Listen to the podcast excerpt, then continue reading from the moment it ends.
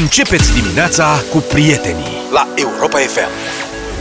Wake me up, 7 și 21 de minute Sunteți în deșteptarea cu Europa FM Așa cum ați votat uh, pe WhatsApp Pink Floyd în câteva minute uh-huh. Nu mai mult de 10 minute În deșteptarea, piesă nouă lansată Azi noapte, practic la miezul nopții Vorbim despre ea în câteva minute Oare doamna Udrea prinde Europa FM acolo unde o fi dânsa?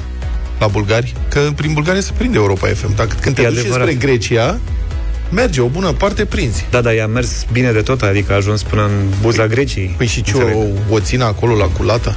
Eu așa înțeleg că era, era după un geam la culata. A, cât să o mai țină în geam acolo? Îi puse să răunes în față. o aduc mai acana, mai aproape, mai spre Sofia, mai ceva. Crezi? Da, acasă încă n-a ajuns. Băi, dar mai trist decât să fugi de mâna lungă a legii este să te prindă când încerci să fugi de mână lungă a legii. Da. Amatoricește tot. Da, serios. Cum să pleci așa târziu dacă tot vrei să fugi? Adică ce a făcut? A așteptat rezultatul? Rezultatul era nașpa când a luat cât a, a luat. să vadă dacă e sub linie sau peste da, linie. Da, era aproape clar. Eu că... cred că au anunțat-o greșit. Crezi că au anunțat-o greșit? Da, nici n-a putut nici în al 12-lea ceas să lase fițele. În ce sens? Se ducă în Grecia, la căldură, în insule, se ducea cu sau mai devreme cu ghiță în Serbia, da. ajungea civilizat repede, adică nu mai pierdea vremea aia și a vrut să traverseze Bulgaria, știm cu toții ce înseamnă să traversezi Bulgaria. Da. Să se ducă și la frumos. Da. Cum a fost ălalt, care era în Grecia, ăla de la Dinamo, zi. Mm, da, știu de cine vorbești, dar nu mai știu cum îl cheamă. Săvulescu. Săvulescu, așa. Pe ăla nu l-au prins prin Grecia? Și la... Dar ideea e că îi prind și după aia... A turnat soția. Iartă. Aici nu mai e cu iertă. În primul rând că Nentu Ghiță are alte dealuri. El acolo a, intră da. la altă categorie de, prote- de protecție. Ăla are alte conexiuni, altceva. Aici doamna are deja condamnare la închisoare cu executare. Nu mai are, nu mai au ce să ierte. Că aici nu mai e cu e în căutare, urmează să fie cercetat, are mandat de arestare. Nu, are mandat de închisoare cu executare. Da, da, dacă prindea Grecia, da. Scăpa cum a scăpat, că și Săvulescu are condamnare. Și Săvulescu are condamnare da, cu executare? Eu așa știu, da. da. Eu nu știu. Da. Da. Da, trebuia să La Constanța, să cu niște de tot. terenuri, cu mazăre în dosarul ăla. Eu cred că doamna Udrea are ceva mai multă greutate, nu cred că scăpa atât de ușor. În fine, dar oricum, trebuie să te prinde și prin Bulgaria, adică... Da. Dacă ajungea la Vurvuru, tu ai văzut ce e acolo. Unde te mai găsești în Vurvuru? La Vurvuru. Da, poate să Uite. vină brațul legii, vine degeaba. O și vedeai pe doamna Udrea pe, printre toți pensionarii și Zaf, de la Zvârvură. nu știu ce să zic. Băi, da, da, sunt niște super comentarii. Amicul Julius zice foarte bine. Zice, Julius Constantinescu zice, doamna Udrea, dacă făceați autostrada până la Giurgiu și podurile alea peste Dunăre, poate azi ajungeați în Grecia înainte să vă prindă ăștia. Ai văzut? În România, da, da, da. în România cred că a mers încet, ca să nu prindă radarul să oprească. Și Liviu Iolu zice așa, dacă guvernul care a fost Udrea reușea să bage România în Schengen, Deși Bulgaria, că suntem la pachet, azi Udrea nu era oprită la graniță, pentru că nu mai exista control la frontieră. A? Corect. Practic, da. Deci asta e. Acum așteptăm să se întoarcă și asta e, să-și Văd acum e viața asta, câte ți se întâmplă, știi? Ai fost, ai fost președinte, ți-au luat pensia, ah. ți-au luat casa, da. acum ți-au luat, ți-au și bucuriile.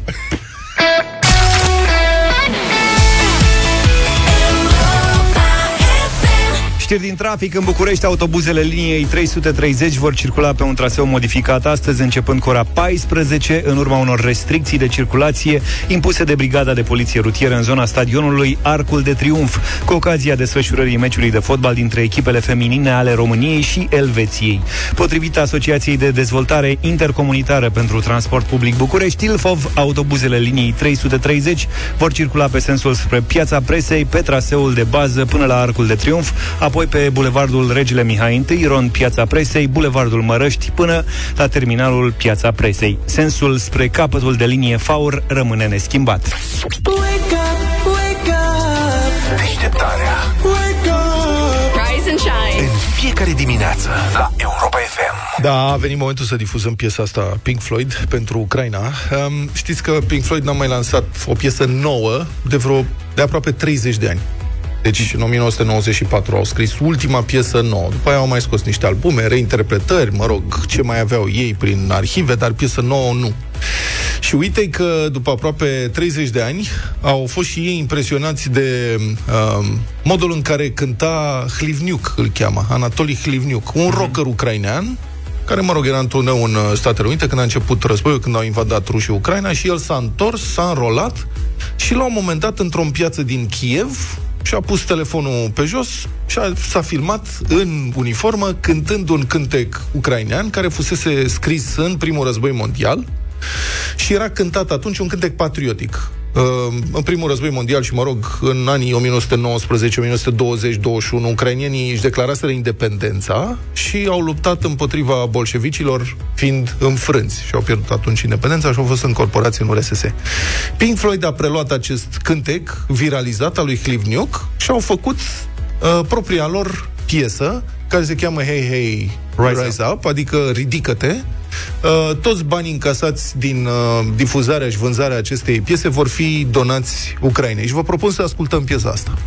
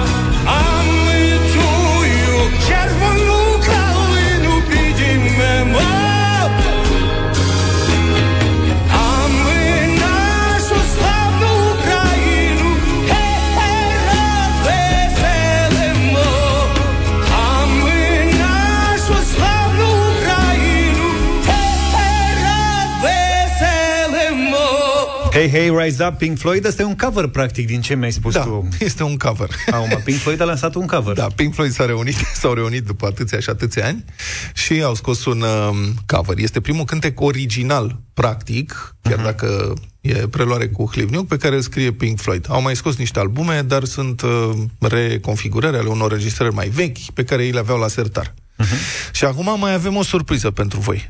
Poate că v-a plăcut piesa asta, poate că nu, dar bag mâna în foc o să vă placă ce urmează. Aceeași, același cântec interpretat de Hlivniuk este dezvoltat de um, o serie de alți cântăreți ucraineni care uh, cântă fiecare la el acasă, cum ar veni, cum se făcea pe vremea pandemiei. Mai țineți minte? Uh-huh. Că cineva cânta și după aceea ceilalți puneau și vocile lor și după aceea cineva făcea un montaj final.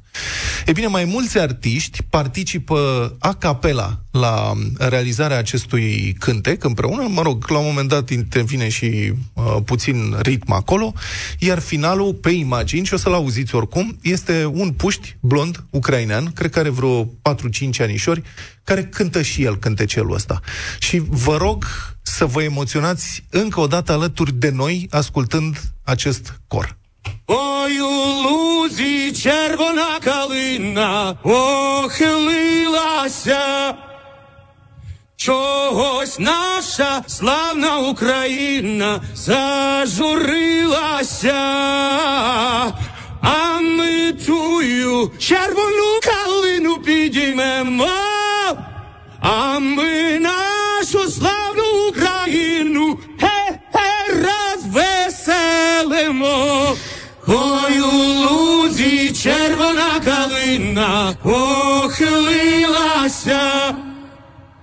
Чого ж наша славна Україна зажурилася, а ми тую червону калину підіймемо, а ми нашу славну Україну гей, гей, розвеселимо.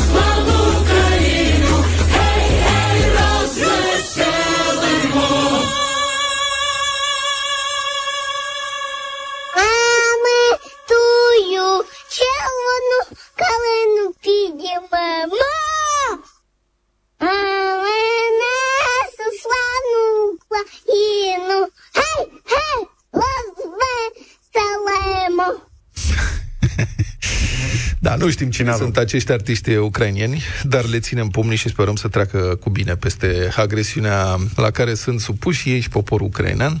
Și asta a fost din partea noastră și sperăm că v-a plăcut.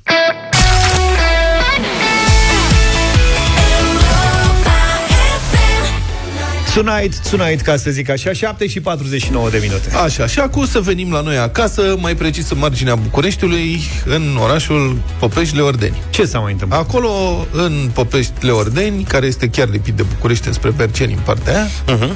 s-a făcut o pasarelă pietonală, adică o pasarelă pietonală. Ceva care trece peste drum. Deci o pasarelă. Dintr-o parte, practic în cealaltă parte, ajungând în fața stației de metro de acolo. Deci dacă ești stația de metro, dacă ieși din stația de metro și vrei să traversezi strada, poți să traversezi, faci o românească, pur și simplu traversezi, sau, dacă ai condiție fizică, o iei peste pasarelă.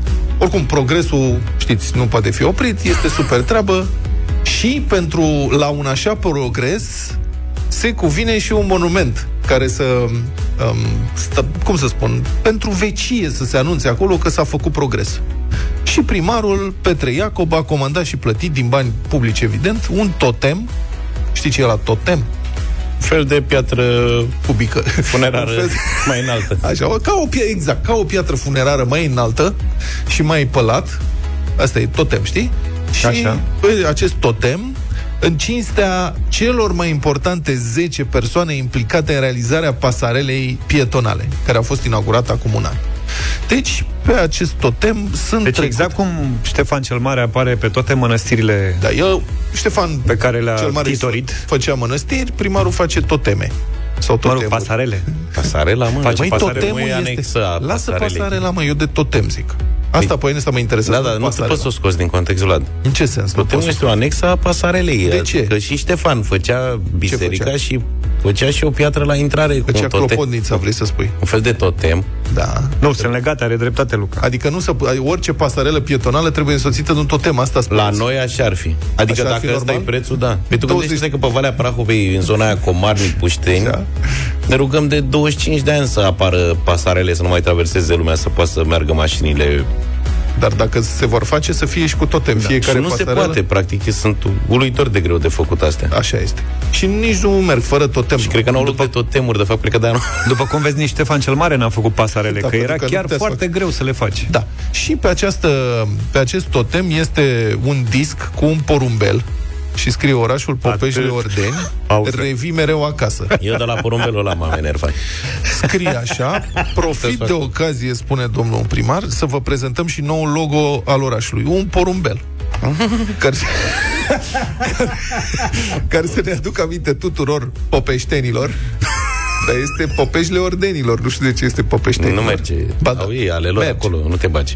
Tuturor popeștenilor, că oriunde am merge, revenim mereu acasă. Mai înțeles?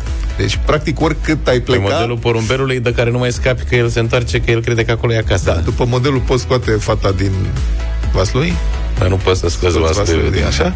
Uh, oriunde merge, revenim mereu acasă și pentru asta trebuie să iubim Popeșile Ordeni. A scris primarul pe pagina de Facebook. Deci este un porumbel, ca să știți, asta este logo-ul. Și interesant ce scrie pe, cum spuneam, pe acest totem, n-au avut bani și de diacritice. Da.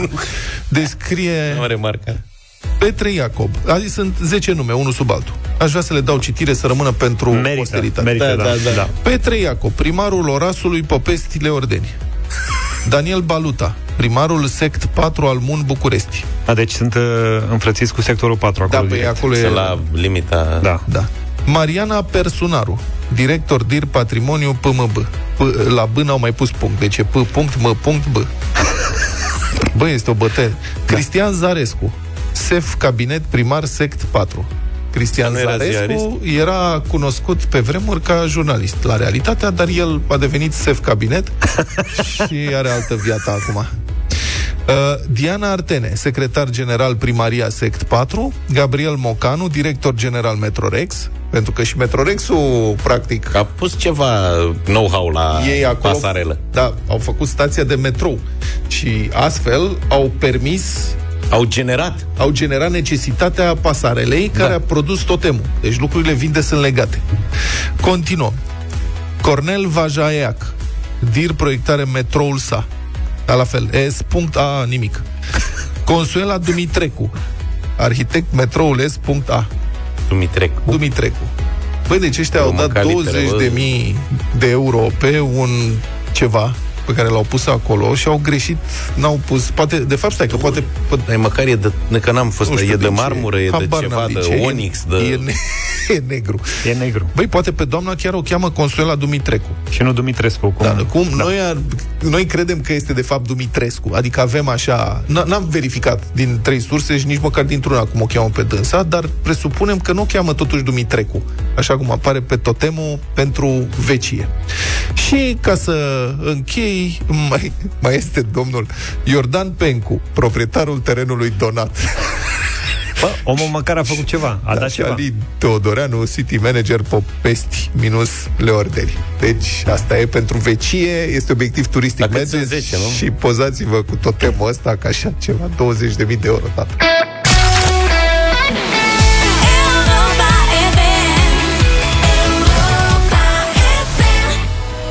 Și Andra, numai la 2 am ascultat 8 și 10 minute. Bună dimineața! Bună dimineața! Despre cazul Udrea, la 11 ani, deci de la publicarea primului articol despre felul în care urma să fie organizată gala Bute, Elena Udrea a fost condamnată așadar definitiv uh, la închisoare cu executoare, 6 ani. GSP a scris prima dată pe 12 aprilie, acum 11 ani, redactorul șef de atunci, uh, Cătălin Tolontan, scria un articol în care uh, atrăgea atenția că se pregătește, că statul pregătește, prin ministerul condus de Elena Udrea la vremea respectivă, Ministerul Dezvoltării și Turismului, să dea niște bani publici pe o gală privată de box. Era un meci în care Lucian Bute a luptat cu un uh, cu francezul Jean-Paul Mendy, mă rog, la categoria IPF, în fine. Și ăla a fost punctul de pornire al unui serial cu 90 nu mai puțin de 92 de articole pe tema asta. A urmat o anchetă penală, un proces foarte lung, cu multe întorsături și iată ieri, deci după mai mult de un deceniu, sentințele definitive în acest dosar, în care au fost condamnați mai mulți, nu doar Elena Udrea. Cătălin Tolontan este în direct acum. Bună dimineața! Bună dimineața, Cătălin! Cătălin. Bună dimineața! Neața. 11 ani, eu am albit, tu, mă rog, toți am albit. Da, mai ai dunduș. Dar, serios, cum privești acum în urmă la acești 11 ani? Probabil că dacă am avea câte un ascultător în dimineața asta pentru fiecare dintre frazele nu se va face nimic, în România nu se poate face nimic, nu avem nicio speranță, scrieți degeaba, atunci am fi Europa FM ar fi mai, mai ascultată decât, uh, nu știu, Radio Beijing Internațional, probabil. Sau am avea aproape spectatorii rapidului, ca să... A, nu știu ce să zic. Doamne ferește. Uh, da. Pentru că, în mod firesc, oamenii au avut dubii. Vreme de aproape trei ani, DNA nici n-a închetat cazul. Sau, în fine, la un moment dat s-a făcut că l-anchetează. Și uh, în 2013, la 2 ani și ceva, și peste 2 ani și jumătate de la uh, gală, practic DNA emisese o, un dosar, practic, terminase, să spunem între ghilimele, un dosar în care nu era acuzat decât uh, Obreja, organizatorul galei, și nimeni din Ministerul condus de Elena Udrea. Nimeni. Da, Iar Elena Udrea, după 2 ani și jumătate, nu fusese măcar audiată. E, e bine spus, uh, terminase un dosar. Și haideți să rostim și numele. În momentul respectiv, Laura Chioveși, care era șefa DNA, a hotărât că acel dosar nu poate fi încheiat așa și l-a dat, deci n-a semnat uh, trimiterea în judecată a dosarului în acea formă, a schimbat-o pe procurarea de caz care se numea Alina Florea și care ne-a dat în judecată procurarea de caz care a ajuns la uh, DICOT, unde era Alina Bica, prietena uh, Elena Udrea, și ne-a dat în judecată, procurarea respectivă, și a numit-o la caz pe Marian Alexandru, procurorul Marian Alexandru, care a dus cazul un număr de ani, cazul fiind finalizat apoi de alți doi procurori uh, care și-au pus semnătura pe rechizitoriul final al, uh, al acestui caz. Și povestea e foarte, foarte lungă și extrem de pilduitoare. Pentru că ea arată că, de fapt, după un ce arată pentru noi, cel puțin ca jurnaliști, da? că există mecanisme într-o societate liberă, mecanisme de control democratic prin care cetățenii și presa pot să determine uh, instituțiile să lucreze în folosul, uh, în folosul lor. Da, și acum Marmota Sceptic ar putea spune, ok, este un caz dintre atâtea altele despre care presa a mai scris din când în când și în care chiar nu s-a întâmplat nimic. E adevărat. E adevărat. Pe de altă parte, să nu uităm cine era Elena Udrea în momentul respectiv, da, că era probabil mai puțin, în afară de președintele, al doilea cel mai puternic om din România, de fapt, da, ca influență politică și nu numai politică, administrativă, de afaceri, uh, de culise aflăm astăzi și mai e ceva. Deci ca, ca oamenii să, să oamenii probabil că nici nu mai știu despre ce vorba. În cazul ăsta e vorba nu de 2 milioane de euro cât au cheltuit pe gală, este vorba de un caz de corupție în care ministere întregi, uh, domenii de schi au fost prejudiciate, uh, firme fantomă au ajuns să scoată banii de la bancomat și să întoarcă, inclusiv, susțin judecătorii, da? Uh, ajungând o parte din acești bani la Elena Udrea. Deci este un caz de corupție care oglindește practic întreaga slăbiciune a României și mai oglindește ceva. De fapt, cine vrea să vorbească, și este un apel pe la oamenii care ascultă acum, dacă vreți să vorbiți cu presa, nu neapărat cu noi, poate cu altcineva, da? Aveți încredere, pentru că până la urmă lucrurile se vor afla. Au fost foarte mulți oameni obedienți și lași. Unii au plătit penal, alții n-au plătit penal în cazul ăsta, dar au fost și oameni curajoși în statul român, începând cu ministerele și nu numai. Mm. Da? În justiție și care și-au făcut treaba, da? Servicii, poliție și așa mai departe, da? E, oamenii ăștia, dacă au lucruri de spus, să spună. Pentru că inclusiv finalul a fost într-un fel deplorabil, pentru uh, niște ore, când toată România s-a uitat cum Elena Udrea a plecat, deși fusese condamnată, plecase din țară, a doua oară, Da. Și același stat care o lasă pe Elena Udrea să pleacă, să plece a doua oară din țară fiind condamnată, da, mă rog, nu era condamnată în momentul plecării, da, e în ziua uh, condamnării, uh, stă însă cu ochii pe, uh, pe, pe, pe Emilia Șercan, da, pentru că uh, l-a deranjat pe, pe premierul uh, Nicolae Ciucă. Bună Aș vrea să mai spun ceva, tot ca da. jurnalist așa. Da. Eu cred, asta cred eu, că Emilia Șarcan va câștiga meciul cu Nicolae Ciucă. Pentru că plagiatul este atât de clar, încât chiar dacă puterea este majoritar în favoarea lui Nicolae Ciucă în momentul ăsta, până la urmă adevărul va ieși la iveală. Nu știu după câți ani, dar adevărul mai ieși, va ieși mai la iveală mai devreme de cei 11 ani care au fost nevoie pentru a finaliza acest caz în justiție. Mulțumesc foarte mult, Cătălin Tolontan, pentru intervenția în deșteptare.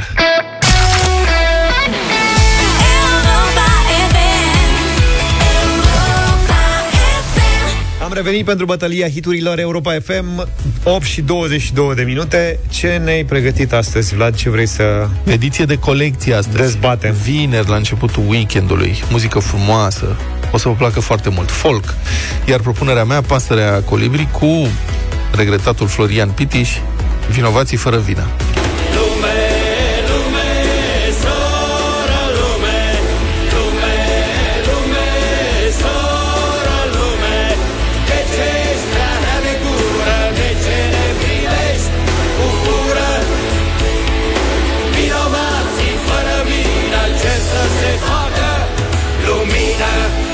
am luat o bucată din Pasărea Colibri pe Mircea Baniciu, Dealul cu Dor și asta e propunerea mea de azi. Ziua dorul mă moară, greu ca pietrele de moară, iar noaptea mă învie cu flori mari de insomnie. Hai de calul să mă ajut, unde am fost odată, o apă de emoționat.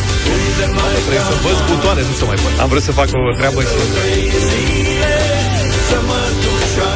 Da, ne pregătim de un weekend fabulos în pași de folk în jurul focului de tabără, fapt pentru care eu vă ofer un maestru al genului pe Emery Kimre și piesa lui de căpătâi Nebun de alb, The White Preacher. mai ține lumea ale sale și într-un perete alb de muze mute Nebunii negri caută o cale Și te iubesc cu milă și cu groază Tot ce al tău mi se cuvine mie Ca un nebun de ce capturează Regina neagră pentru veșnicie Dan, ce zici? Ce votezi? Bună dimineața! Salut, Dan! Bună dimineața, Bună. Petreanu, vinovații fără vină, dați și voi tare să se audă tare și în studio. 0372069599 Gabriel, bună dimineața! Salut! Bună, bună dimineața! Uh, vinovații fără vină, clar. Mulțumesc vinovații fără vină. Mult. Cristia, bună dimineața! Salut! Vinovații fără vină. Mamă, ce scor! Da. Bă, Era clară, Da, da, da.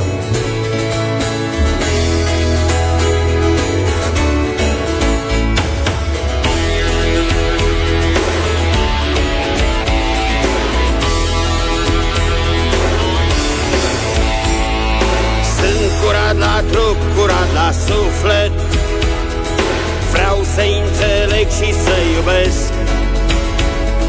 Nu contează cât de lung am părul. Important e cât de mult gândesc. Simt în trup pletoșii daci pomatii. Firea mea e saltul omenesc.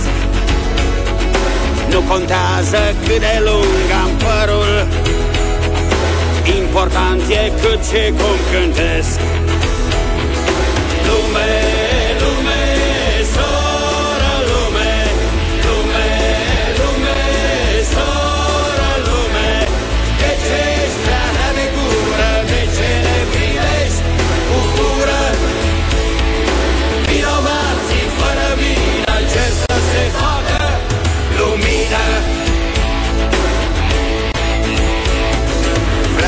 să înalți castele de cântire Vreau să fiu lăsat să simt cum cresc. Nu contează cât de lung am părul. Mai presus e cât și cum cântesc Nu e loc de noi în lumea voastră. Nu-s din noi ce muncesc. Și țin cont de cât de lung am părul. Nu de cum și cât de mult cântesc atenți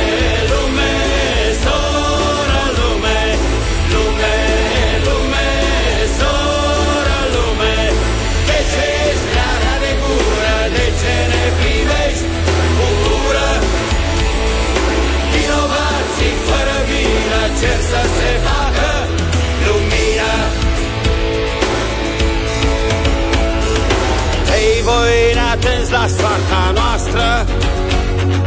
Hei voi ce ne credeți pui de drac? Gândurile voastre și ale noastre Gusturile însă nu ne plac. Hei voi care ați fost odată tineri Hei voi care știți ce omenesc. Nu contează cât de lung am părul mai presus e cât ce cum cântesc Lume, lume, soră lume Lume, lume, soră lume. De ce ești prea de gură De ce ne privești cu ură Vinovații fără vină Ce să se facă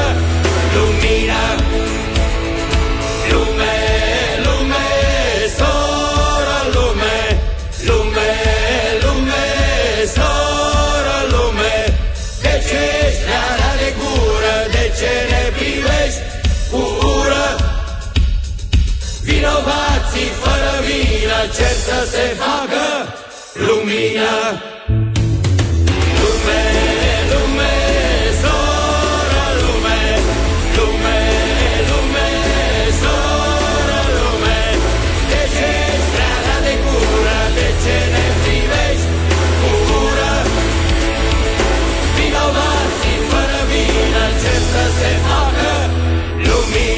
Perfectă piesa asta, câștigătoare astăzi pentru bătălia hiturilor. Vă mulțumim foarte mult pentru voturi. Înțeleg că vreți să le difuzăm pe toate. Zafiu asta va face acum, le difuzează pe toate în continuare, nu? Da, le în studio aici, le pe toate le-am pus la rând. Următo- Baniciu deja se aude. Uh, dublu sau nimic în câteva minute. Dacă v-ați înscris astăzi, ieri sau oricând în perioada asta, azi avem un premiu de 2400 de euro. Luca a pregătit întrebările, am dezbătut asupra lor. Și o să începem pentru 300 de euro, încă o dată vă spun, ca să nu avem vorbe. Cu Formula 1, istoria Formulei 1, ca să fiu mai precis, da? Deci apucați-vă Cei care v-ați înscris, recapitulați repede Acum mai aveți, iată, vreo Ăsta are un, 5 minute Ăsta are un stil de îți dă, te ajută prima dată da. Știi? Și după aia te bagă în ceață total mai bine Nu spunea nimic De ce mai? Istoria Formulei 1 Ai luat cartea de imediat Sunt rezumate uh-huh. Pe internet Uh-huh. Altfel accesibil concursul astăzi. Mie mi se pare că se pot câștiga Pentru toți banii. Banii care sunt în joc, da. No. Sunt întrebările tale sau? Sunt întrebări? Nu. no, eu ale mele, nu. Am, vreuna, am o întrebare. Și restul sunt de la Rareș, de la Dănuț, de la alți ascultători. Da. Am înțeles. Bine, dublu sau nimic, 2400 de euro în câteva minute. Domnule, am așteptat ediția de astăzi dublu sau nimic Pentru că premiul a ajuns la 2400 de euro Așa că hai să vedem cui dăm banii. Sorin din Cluj e cu noi, bună dimineața! Salut, Sorine! Bună dimineața! Salut. Bună dimineața, bună dimineața! Ce mai faci? Am participat la birou. Bravo, domnule, ce lucrezi la birou? Un altul. A, Nici tu nu știi e bine. Mă gândeam, mă gândeam acum că chiar te-am auzit pe tine, Luca, zicând că prima întrebare din istoria Formulei 1. Da. Aia e clar că nu o să știu. Haide, băi, că da, nu pot să cred sigur. că e dezarmant. Dacă nu știi pe aia, celelalte nu mai contează, practic. E normal, sigur. Păi și dacă ești la birou, n-ai colegi? Nu, nu, că eu sunt șef, stau da. singur în birou. Păi da, e, e și pe holuri. De-aia nu prea știe ce. Auzi? Da. Fă un compromis. Da, da, da. Du-te la oameni, da? promite-le o primă și întreabă și tu care se pricepe la Formula 1, de până acum trebuia să o faci. Nu, pot că am numai mai multe femei aici. Și astea nu le preiau cu... A. Da, dacă era din fotbal, dacă era din fotbal, era ok. Sau din altceva, de tenis, din ăsta. Bine, să nu te gândești 1... acum că e vreo întrebare, că e prima întrebare. Nu e ceva foarte dificil, da? Uh-huh. Adică nu sta acum poate, crispat poate. cu emoții că nu te pricep la Formula 1. Poate, poate, cine știe. Da. E genul de răspuns pe care poți să-l și nimerești. E imposibil da. să nu-l nimerești. La o adică. Da. Hai, Da. da. Bine, păi dacă tot nu vrei să ne spui cu ce te ocupi, ai colege, doamne, și ești singur în birou, să începem, nu? Da, sigur că da, sigur. Mult succes! Sorin. Succes, Sorin! Mulțumesc, mulțumesc! 300 de euro.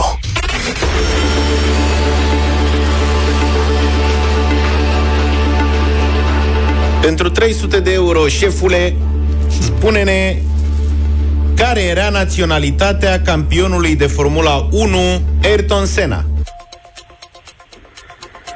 Uh, spaniol.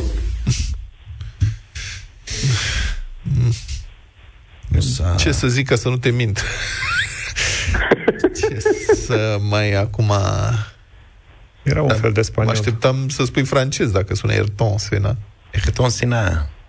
Ayrton Senna, Sorin a fost un triplu campion mondial de Formula 1, decedat în anii 90, în urma unui cumplit accident pe circuitul de la Monza, iar el era de origine braziliană.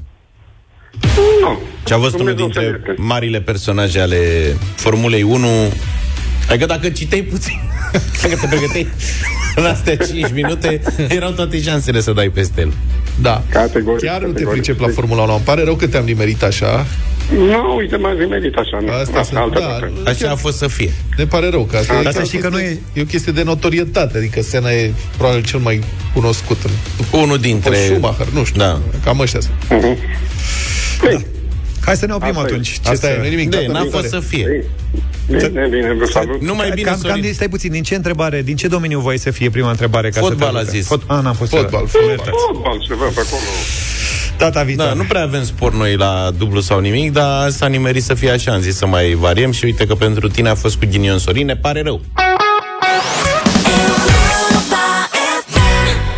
Set, Sleeping in my car 8 și 49 de minute Luca, ai ceva probleme Rar De orientare Rar mi-a fost dat asemenea val de mesaje ca acum după dublu sau nimic. Aveți mie oamenii... zice că nici tu nu prea te pricepi exact. la Formula 1.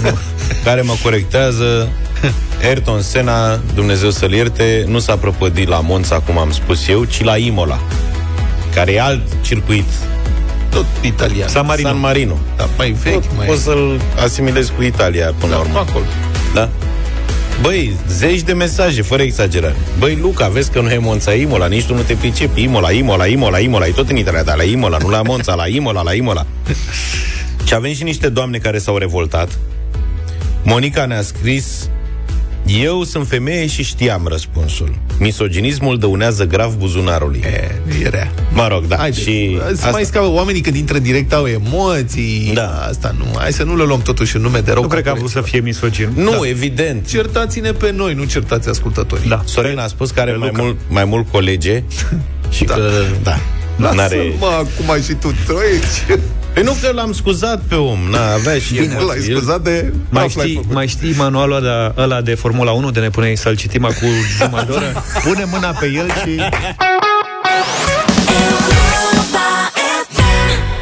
Please, please, don't leave me Pink, rămâneți cu noi. 9 și 10 minute la Europa FM Avem o lețetă foarte, foarte interesantă La culinaria. Culinalia, mă, nu culinaria. Culinalia, așa. Da, o rețetă într-adevăr foarte simplă. La Zaf ne-am gândit când am ales uh, rețeta asta Adică și Zaf poate să o facă. Și uh-huh. chiar să iasă, că el mai poate face rețete Dar nu ies. Dar este inspirată Eu pe TikTok mă uit la diversi tiktokeri de food care gătesc și în general îmi pierd cunoștința privind cum gătesc ei lucruri, leșin, mă uit din nou, leșin încă o dată și cam așa și până la urmă și mănânc vreo 10 sandvișuri. Conștiința. E o discuție Am mai zis veche. conștiința? Ai zis cunoștința.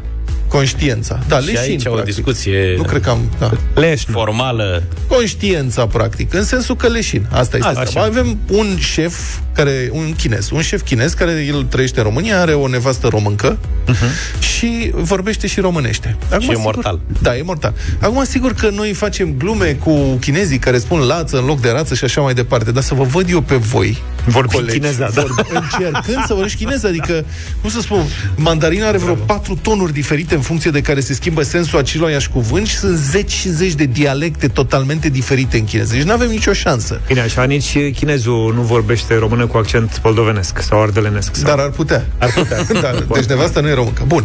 Și șef Chi uh, ne propune o uh, lețetă de uh, carne de vită cu ceapă. Extrem de simplu. Poate fi făcută de oricine și noi am, am ales să difuzăm înregistrarea lui. Adică, adică unul ce din, zice dânsul? Unul dintre cele mai populare feluri de mâncare pentru noi românii, da. asta, vita cu ceapă pe plită încinsă, da. unde e și o expresie. Băi, vită cu ceapă pe plită încinsă. În principiu este așa, ca să înțelegeți. Este mușchiuleț de vită, sau pulpă, dar în principiu mușculeț, carne fără prea multă grăsime, tăiată feliuțe subțiri, subțiri, aia se pregătește cu în tricot merge. câteva mirodeni, antricotul mai are grăsime. Eu n-aș pune antricot la asta. Vrăbioară. Fr- așa, vrăbioară, bravo. Friptă foarte repede, cu ceapă tăiată grosier și cu niște sos de soia.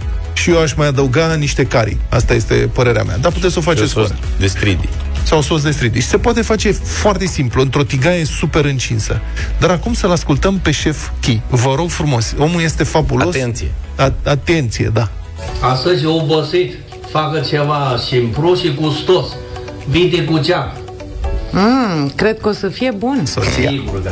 200 gram de carne de vită, tăiat, perpendiculare, pe pen, fiebră. Ferii subțire, uite așa un gram de sare, un gram de praf de copt, un pic de pipe arb, jumătate de lingură de sos de soia. Pune un pic de ou bătut, amestecă bine. Pune un lingură de amitun, amestecă bine, pune două lingură de ulei. Porma pune un folie de aluminiu. Dar n-am, am pus un pung. E bine și așa. Patru bucăți de ceapă pătrăvit, tăiat de ferii, dar un pic mai gros. Pune ticai la foc, după să încălzește ulei, pune carne de vită, prăjește bine, când să vede începe iesi zeamă, lebede pune ceapă. Lebede. Prăjește cam două minute, atunci pune 2 gram de sare și un linguliță de zahăr să mai lase prăjești, după două minute adaugă un lingură de sos de soia. Amestecă bine și gata, a ieșit. Pentru tine, dragă mea. Băi, deci aia... Dar să spunem că zah e zahăr, că da. ceap e ceapă da. și că pung e pungă. Da, pung e pungă. N-are... Da, ai văzut că el confundă... Au Da, nu, nu, nu. Au și R. Pentru că spune piper arb, dacă ai remarcat, spune da. piper da. arb. Piper arb, da. da. Da, spune lingulă. Adică omul poate spune R, numai că le confundă între ele. Deci asta e linguliță, dar piper arb. Și o de ce nu spune? De ce, ce spune anume? pung? Zice, nu știu, asta nu cred că, nu-mi dau seama. Forma pune un folie de aluminiu. Dar n-am, am pus un pung. E bine și așa. Bă, da, asta e. Formă pui folie de aluminiu, dar n-am. Da. Și am pus un pung. Am e bine și așa. Da. Realmente am murit. simplu de făcut. Îl găsiți pe TikTok. Îl cheamă Chef Ki cu Q. Deci Q QE și face propune rețete foarte simple pe care e practic mâncarea chinezească pe care o găsești în general la restaurantele chinezești. Da, poate da, fi da. replicată foarte ușor, nu e mare lucru. Trebuie să ai doar oh, niște da. sos de soia și amidon. Chinezii pun mereu amidon în uh, mâncare, în prăjeile lor, dă, face carne mai lucioasă sau ceva. Nu sunt sigur de vârful ăla de linguriță de praf de copt. Am și o conversație cu un vechi amic um, care mă întreabă ce cu praful ăla de copt. Bă, nu știu ce face praful de copt. Deci, pentru ascultătorii noștri chinezi... te bagi. Da, dacă e vreun ascultător chinez pe recepție și poate să ne spună și nouă, de ce se pune un vârf de linguriță de praf de copt când prăjești carne de vită? Nu-mi dau seama la ce folosește. Eu știu de amidon că pun practic amidon, în da. orice. Aha. Și după aia bei foarte multă apă dacă mănânci Sau bele Mâncare chinezească, da. da Dar asta cu praful de copt, da, nici eu n-am, uh-huh. deci, n-am văzut-o Asta este toată treaba La final, tradiționalul poftă bun Sud-Est la Europa FM 9 și 24 de minute Precizări După rețeta lui șef Chi, Vlad i-a rugat pe ascultători Să ne spună și nouă dacă avem printre ascultători chinezi Care la... să ne spună da. la ce folosește praful de copt exact. în bucătăria chineză Nu și am praf de... Am idoi Diana, praf de copt nu Da, ne-a scris Dana Spune, nu sunt chinez Mă rog okay. Dar știu de la bunici că ajută la pregătirea mai rapidă a cărnii mm-hmm. Poate mă înșel, dar bunica punea o linguriță de bicarbonat când fierbea o găină bătrână și se gătea mai repede. Uh-huh. Iar altcineva ne-a scris că în cazul uh, fripturii de vită, puțin praf de copt ajută la spargerea fibrei. Uh-huh. Bun. Ceea ce frăgezește carnea de vită. Da. Și noi ne-am întrebat aici care o fi explicația științifică. Noi cu chimia, știți, puțin mai, adică eram la un nivel mai înalt nu la chestia de basic. Da. și evident ne-au răspuns ascultătorii, ne-au zis din proprie inițiativă mesaj de la Nicu din Malta, salut Nicule, zice Bună dimineața! Praful de copt alcalinizează suprafața cărnii, îngreunând legarea proteinelor și astfel păstrând carnea fragedă când este gătită ai făcut, mă. Vedeți că mă. sunteți pe timpul lui Cătălin. Da. Deci, băi, că... ascultătorii noștri sunt mult, mult, mult, mult mai deștepți ca noi. Vă mulțumim foarte mult. Cătălin Stribrea în uh, direct. Astăzi Neața. o ediție specială. Deșteptarea României. Vorbim despre cât de fezabilă este ideea independenței energetice a României sau a Europei. Sau mai pe scurt, sau mai pe scurt, cum o să gătiți voi vita anterioară sau cu ce o să o gătiți, asta e. La, la, la soare. Și cât o să vă asta e. O să fie o idee, avem, o să avem un program special în care o să explicăm Vlad da. lunile următoare, Zaf știe deja de treaba asta, da. uh, cum o să gătim la soare. Că va fi și asta o idee. Dar azi, specific, să pune următoarea întrebare în toată Europa și Europa trebuie să se pregătească sau să ia o decizie. Dacă taie sau nu importurile de gaz rusesc. Asta este problema pe masă, la asta se uită toată Europa și adevărul este că unele țări o pot face și altele nu o pot face. Una dintre țările care poate să facă acest lucru este România, dar România trebuie să schimbe câteva lucruri în legile sale și mai ales în comportamentul față de piață. Vreau să vă spun că în urmă cu 5, 6, 7 ani, România aducea din import rusesc, ajunsese la nivelul în care avea doar 2% importuri. Era o țară care se descurca cu propriile resurse. După care a apărut o reglementare aici în România care a legat taxele plătite de companiile care fac extracție în România de prețul gazului rusesc de pe bursa de la Viena. Știu că sună complicat, dar cert este că deodată companiile din, uh, care fac extracție în România au început să plătească foarte mult. Asta s-a întâmplat în vremea guvernărilor PSD. Știți de ce s-a întâmplat? S-a întâmplat pentru că era acel mesaj cu domnule, ăștia vin și ne fură țara, ne fură zăcămintele. Ok, de acord. Numai că gazul era mai ieftin la mhm. data respectivă. Ce s-a întâmplat a fost următorul lucru. Companiile nu au mai fost interesate să scoată gaz din zăcămintele românești. De ce? Aceste zăcăminte românești sunt niște zăcăminte bătrâne. Sunt exploatate și au nevoie de tehnologie superioară ca să scot gazul de acolo. Iar cel de la Marea Neagră, fac o paranteză aici, e o poveste specială care trebuia să ajungă în urma licitației, dacă s-ar mai fi ținut la compania Exxon, uh-huh. se scoate cu o procedură specială, e o tehnologie care a fost dezvoltată special pentru România, e un zăcământ de mare adâncime și e un zăcământ din care gazul putea fi scos cu această tehnologie curată, adică fără impuritățile cu care iese în mod obișnuit. Uh-huh. E, acum nu avem nici tehnologia asta, companiile nu vor să bage bani pentru că plătesc taxe foarte mari și importăm 25% din gaz. Da. Deci ca nu care cumva astăzi... să exploateze americanii uh, gazul românesc, uh, am crescut importurile și dependența față de ruși. Asta a fost ideea da, domnului Dragnea. Exact asta, Bravo. exact asta s-a întâmplat. A, asta a reușit statul român ca să nu vină colonialiștii ăștia dar știți mantra care ne-a fost pusă și e spusă în continuare de ani de zile? E să nu vină ăștia colonialiștii, mai bine luăm de la Rusia. Da. Și atunci... Bine, suntem dependenți de Rusia, ani, da în urmă cu 5, din urmă cu 5-6 ani, România și-a crescut treptat importurile de gaze rusești pentru că era mai ieftin, deși ea își făcuse legea, ea singură își făcuse lege, astfel încât să fie mai ieftină de la ruși decât de la noi. Ăsta este marele adevăr al gazului românesc. Și acum trebuie să inversăm lucrul ăsta, uh-huh.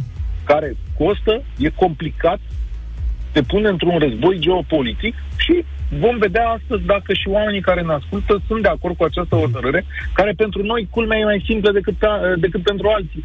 Germania are 50%, atenție, gaz pentru fabricile sale luat din Rusia. Aici nu e vorba de populație. Populația va fi acoperită, dar ce faci cu economiile uh, lumii? Și Vom pune această temă în dezbatere. O să vină fostul ministru al energiei, Răzvan Nicolescu, om care a fost și oficial european ani de zile, exact în această temă, unul dintre cei mai pricepuți oameni în domeniul acesta.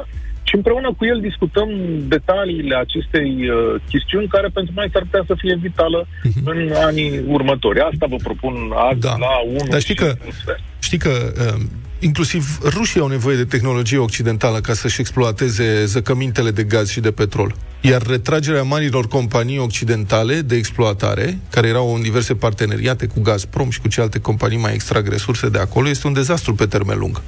Pentru că fără tehnologia vestică, ruși, nici rușii nu își pot extrage, de fapt, uh, gazele și petrol. Cătălin Striblea, mulțumesc foarte mult, uh, foarte interesantă dezbaterea de azi. Te așteptăm la 1 și un sfert.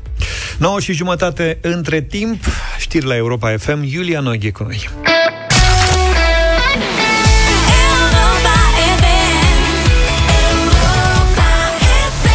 9 și 36 de minute, piesa norocoasă în Europa Express va duce 100 de euro după ora 10. După ani și ani, mă voi întoarce, după ani și ani, sigur voi veni. Asta e piesa norocoasă, dacă o auziți oricând după ora 10 până la ora 13 în Europa Express și sunați pe Sorin Niculescu la 0372069599 câștigați 100 de euro pe loc. Cei mai mulți europeni, acum în cu totul alt domeniu, cei mai mulți europeni susțin legalizarea marihuanei. Bidi, bidi, Asta nu e piesa norocoasă, ca să ne înțelegem, da? O să facem o copertă muzicală. Practic, de fiecare dată când vine vorba despre asta, e un light motiv. trebuie să dăm această piesă. Deci, mai bine de jumătate dintre europeni susțin legalizarea cannabisului pentru consumul adulților. Evident, circa 30% ar fi interesat să-l cumpere, arată un sondaj european. Asta este o temă, gata, poți să-l filezi pe... De ce? Că mie a început să-mi placă acum. da. Asta e o temă... În România nu se poate dezbate asta. Niciun politician nu are curajul să pună, să inițieze o dezbatere de genul ăsta. Societatea română este foarte conservatoare. Avem alte probleme. Da, avem alte probleme. Noi nu vorbim despre asta, deși este o problemă care există în mod evident. Uh, în Statele Unite, marihuana e legalizată în multe state, mai multe state și probabil că urmează legalizarea și la nivel federal acolo. Înțeleg că se pregătește legislație. În mai multe state europene, deținerea pentru consum propriu e dezincriminată. În uh, Malta a devenit prima țară europeană care a permis cultivarea limitată a cannabisului pentru uz personal. E ca un număr de ghivece, nu? Da, deci cum ai în, în geam un busuioc cu un pătrunjel o orhidee. O orhidee, pui și o iarbă. Cânepă. Da, o cânepă, asculți reghe și te faci fiecare zi. Mă rog, pentru uz medical este folosită uh, destul de mult. În România legislația rămâne strictă în continuare și nu se dezbate. Problema e că, știți, atunci când România va decide, în sfârșit, că ăsta este trendul mondial, când România va decide în sfârșit, la un moment dat, în viitor, într-un viitor îndepărtat, nu știm când, să relaxeze legislația și să permită vânzarea controlată, așa cum probabil că la momentul respectiv vor fi făcut, vor fi făcut toți ceilalți europeni, e foarte uh, probabil, cum spuneam, că asta se va fi întâmplat deja în majoritatea celorlalte țări europene. Deci toate rețelele comerciale de producție, distribuție, desfacere, retail, este o afacere foarte, foarte mare asta, din care statele încasează o mulțime de taxe și care, din care se fac profituri foarte mari. Deci, probabil că toate aceste rețele vor fi fost deja formate, alcătuite și vor fi fost funcționale. Așa că românii, pentru că le e rușine să discute despre asta, și nu ne apropiem noi de subiectul ăsta, îi vor lăsa pe alții să o facă Păi, aia se vor dezvolta și vor veni aici în România la spartul târgului când noi vom mai fi rămas și banii vor încasa tot alții, nu companii românești.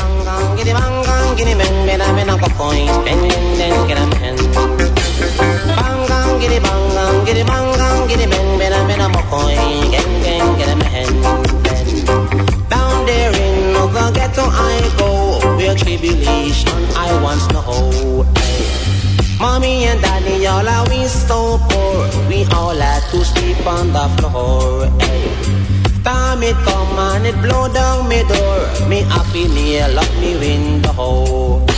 Me shoes tear up, me toe dust a show. Me no know how if we really run go. Mama tell me no rob broke store. Police beat you, make your back sore. Hey. Dang dang diddy dang dang, giddy bang gang, giddy men, better boy, better be the beden, hey. Better hoy, better boy, better get a boy, better 9 și 47 de minute, agitație mare aseară pe grupul uh, Deșteptarea de WhatsApp. Vlad a zis, Pink Floyd lansează piesă nouă după 24 de ani. Și ți-ai văzut visul da, cu ochii, practic. 94, mai mult, mă. Pe 94 24, 24. Din Am calculat zilele astea. De 94 28 acum. Eu în fiecare, în fiecare an calculez Bun. cam câți ani trec. Bun.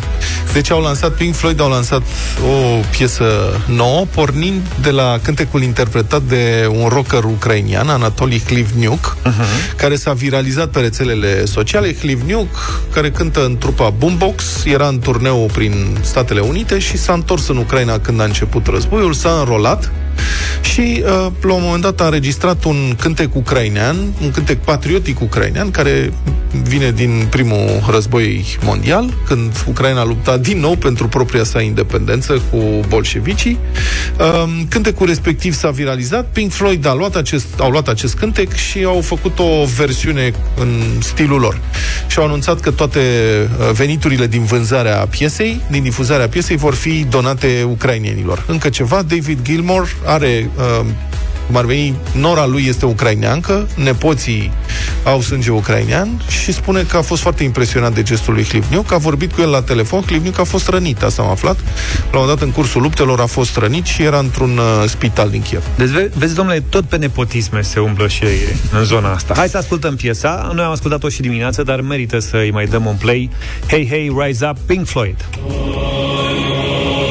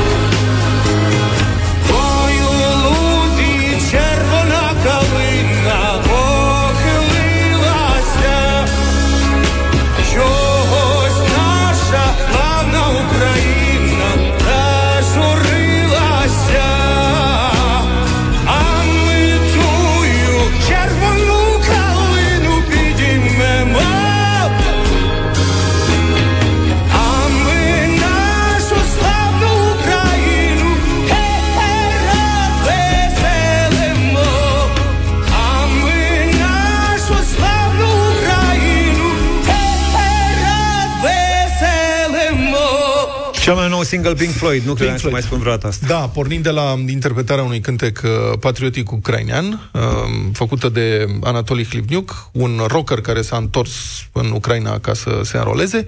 Și mai avem o surpriză. Cine a fost cu noi la ora 7 dimineața știe. Vom încheia la fel cum am început pornind tot de la aceeași înregistrare care s-a viralizat pe rețelele sociale, mai mulți artiști ucrainieni s-au alăturat și au format un cor, a capela, care uh, cântă aceeași piesă și care se încheie cu un puști ucrainian de câțiva anișori, 4-5, încercând și el să cânte refrenul. Și vă lăsăm cu asta. Cu emoțiile astea ne auzim luni dimineață, numai bine. Toate bune. Pa, pa! Ой, у лузі червона калина охилилася. Чогось наша славна Україна зажурилася, А ми тую червону калину підіймемо, а ми нашу славну Україну хе-хе розвеселимо. Ой, у лузі червона калина охилилася. Чого ж наша славна Україна зажурилася, а тую червону калину підіймемо, а ми нашу славну Україну. Гей, гей,